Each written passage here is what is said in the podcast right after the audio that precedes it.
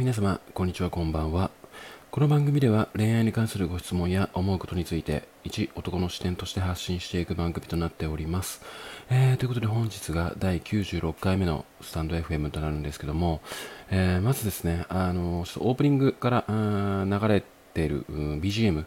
をスタイフで設定できるんですけども、このチャンネルも、第1回目から、変わらずちょっと BGM を変えてこなかったんですが、正直この BGM いらないなと思っていて、なんか最近ちょっと自分の、出したスタイフ、発信したスタイフを、ちょっとどんなものを発信していたかなと思って、振り返って聞いてたんですけども、なんかこの最初の BGM、ほんの数秒なんですけども、正直この時間いらないなと思ってて、しかもなんかその音的に結構なんかテンション下がるような、ちょっと暗くなるような気持ちの音、なんでこれ選んだんかなって、ちょっと今更ね、96回目にもなって気づくっていうアホっぷりなんですけども、ちょっと本日から抜こうかなって思って。っていうのも、そもそもちょっと最近スタイフで、いろんな方の、発信というか、結構聞くのがハマってまして、その中でも結構BGM 設定されてない方が何人かいらっしゃるんですけども、なんかそっちの方が聞きやすいなと思って、再生ボタンを押してからその方の声で始まるので、なんか飽きずに聞いてられるなと思ったんで、BGM を本日から消させていただきましたっていう、正直どうでもいいお話を挟みつつ、本日もですね、質問箱をいただきましたので、そちらの回答をしていきたいと思います。はい。それでは早速質問箱を読み上げたいと思います。優柔不断な人、直接聞けばいいことをわざわざ間に挟んで聞く人、何の根拠も、何の提案もしない人、人に頼ってばかりの人などにイライラしてしまいます。以前はそこまで気にしないでいられたのですが、ここ数年あまりよく思えません。これは相手に期待しすぎなのでしょうか。心が狭くなったなとも思います。何かいい思考の変え方はあるでしょうか。恋愛相談ではないのですが、ゆうじさんのご意見をいただけたらと思います。というようなご質問をいただきまして、正直ですね、ちょっと恋愛相談というのを日々行ってはいるんですけども、ちょっとですね、恋愛相談ではない、ご質問の方が、個人的には最近テンション上がるということで、ちょっとこちらを選ばさせていただいたんですが、ちょっと他人の優柔不断だったりとか、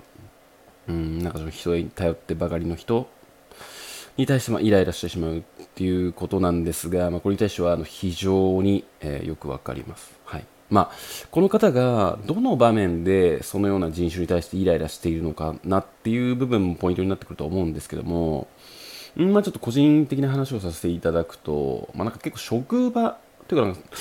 か働いてる環境に、こういう方が結構多いんじゃないのかなって思うんですよね。で、その優柔不断だったり、直接聞けばいいことをわざわざ相手に挟んで聞く人、その友人関係とか、その周りのね、関わる人も、こういうことを出してくる、人種はいると思うんですが、個人的には結構職場、会社の環境に多いなって思っていて、その今でも、自分的には、イライラしますし、人間なんでね、そこはしょうがないと思うんですよ。ただ、なんだろうな、以前よりもイライラしなくなったなっていう、方向に思考が切り替えられたっていうものが、ありまして、今回はそのお話をしていこうかなって思うんですけども、なんかその、例えばですよ、ざっくり言うと、会社の朝礼だったり、会議だったり、その社員一人一人の、意見を言わなければいけない状況とかってあるとは思うんですよ。で、結構なんかそのやる気があるとかそういう風に見られてる方は結構率先して意見を自分でバシバシ言ってくる方がいると。で、やる気がある人がそういう人を見ると、この人はちゃんと仕事に対して向き合っているな、やる気があるなっていう風に捉えられる。ただ黙って、聞いてるだけっていうような人種を、見てしまうと、全く仕事やる気ないなとか、大丈夫かこいつ、自分の意見もないのかよっていう風な視点に見えてしまうっていうのが、個人的な今までの視点だったんですよね。ただ、そこの裏の部分をちょっと考えた時に、その意見を出せない人の立場に立ってちょっと考えてみることって非常に重要なんじゃないのかなって思っていて、で、まあ、それどういうことかっていうと、まあ、例えば意見を出せない、まあ、立ち位置にいると。まあ、例えば下っ端だからこそ自分なんかが意見言ったことで、まあ、通るわけもないし、なんかその、ね、自分が言ったことに対してその場の空気を濁してしまったり、その立ち位置的なことで言えなかったりとか、まあ、あと性格的な部分もありますよね。あとは、まあ、その会社の環境だったりね、言えないような環境を作ってしまっている。例えば、まあ、その上司だったりとか、その空気感とかね、そうやって意見を出せる人がその上司と同じ立ち位置であれば、もちろんその意見を出せる人は意見を出せない人よりももちろん言いやすいですよね、その場としては。ただ、そのもう立ち位置が違うだけで言いにくいっていう立場に立たされているっていう相手の状況を、まず考えてあげるっていうことが重要なんじゃないのかなって思っていて、まあ、だからそういうふうに、自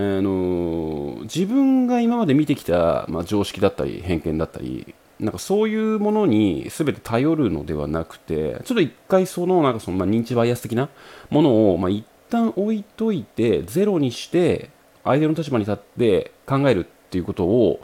まあ、やっていくとイライラはするんだけども、まあ、なんかちょっと気にしてもしょうがないよねっていうような視点に切り替えられることが、まあ、結構できるようになってきたなっていうふうには思っていて、まあ、ただ、まあ、やっぱりイライラはしますよね、個人的に。なのでおっしゃることはよくわかりますし、まあ、あとですね、なんかここ数年あまりなんだろう、以前はそこまで気にしないでいられたのですが、ここ数年あまりよくは思いませんって書いてあるんですけども、なんかそのなんだろうな、心が狭くなったなって思うよりも、なんていうのかな、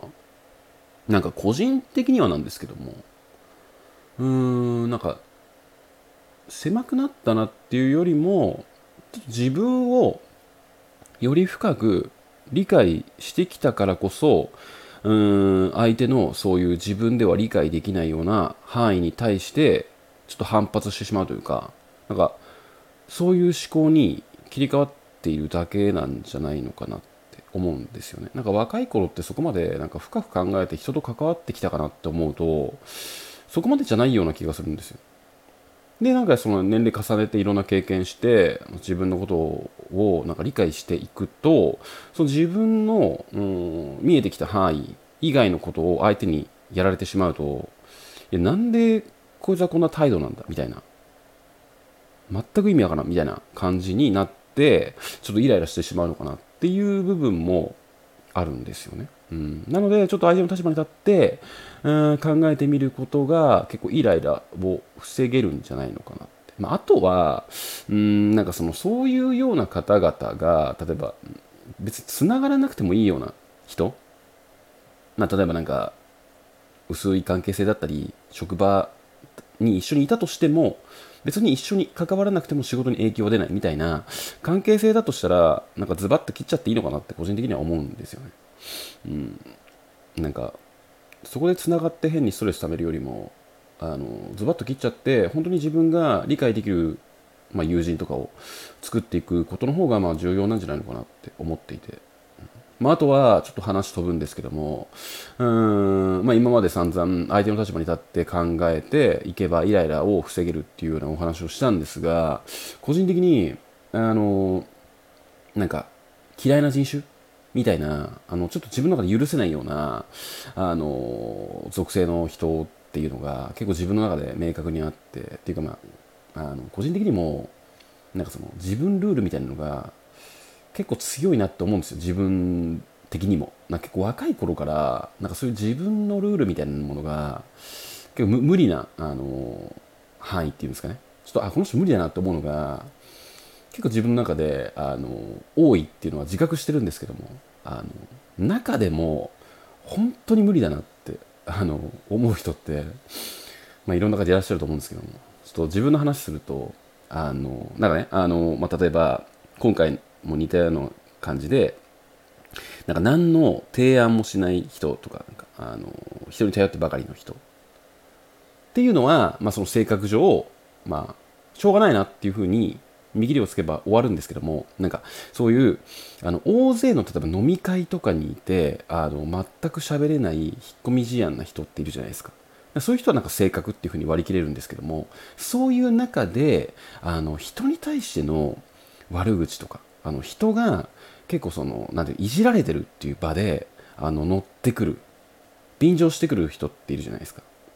でその便乗してくる上に自分がその否定されるというか自分がいじられるっていうふうに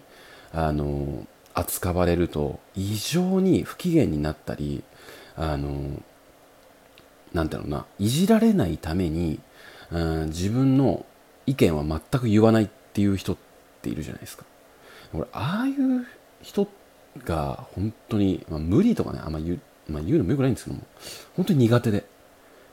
なんかそれってなんかその相手の立場に立って考えるとなんかちょっといじめ気質なって思っちゃうんですよね。なんか自分はその守りの姿勢でありたいと。ただ自分以外でいじられてる人を見るのが楽しいからそこでは自分は楽しみますよみたいな、めちゃくちゃ性格悪いなっていう感じで見てしまうので、なんかそういう方は基本的にめちゃくちゃ苦手なんですよねっていう、ただの愚痴なんですけどもっていうお話をさせていただきました。ちょっと気分悪くなってしまったら申し訳ないですけどもって感じですかね。なのでなかなかね思考を切り替えて人と関わっていくことって難しいとは思うんですが、まあなんか自分も読書するようになってからいろいろな視点で、他人というかなんでこういう時にこういうこと思うのかなっていう部分に対して理解できるようになってきたのかなって、思うようになりましたね。なので結構やっぱり読書ってなんかバカにならないなって自分の中で思ってます。なんかビジネス書とかなんか読むのもいいんですけど、なんか小説とか読んでその登場人物の思考をなんていうのかな、読みながら振り返っていくと、あ、こういう場面でこの人はこんな風に思うんだみたいな、ツイッターでも結構勉強になるっちゃあれなんですけども、なんかこの人はこういう風に考えるんだっていうね発見、なんか否定とかじゃなくて、あ、こういう風に考えられる場合もあるんだなっていう風に読んでいくと結構イライラも減るし、なんかいろんな考えがあるなってことで知見が広がるというか、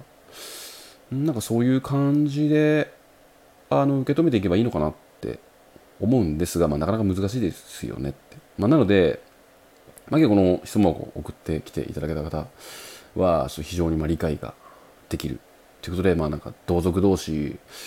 なんか乗り越えていきましょうというような感じですかね。はい。手な具合で、本日はこの辺で終わりにしたいと思います。今夜もご視聴いただきましてありがとうございました。それではまた。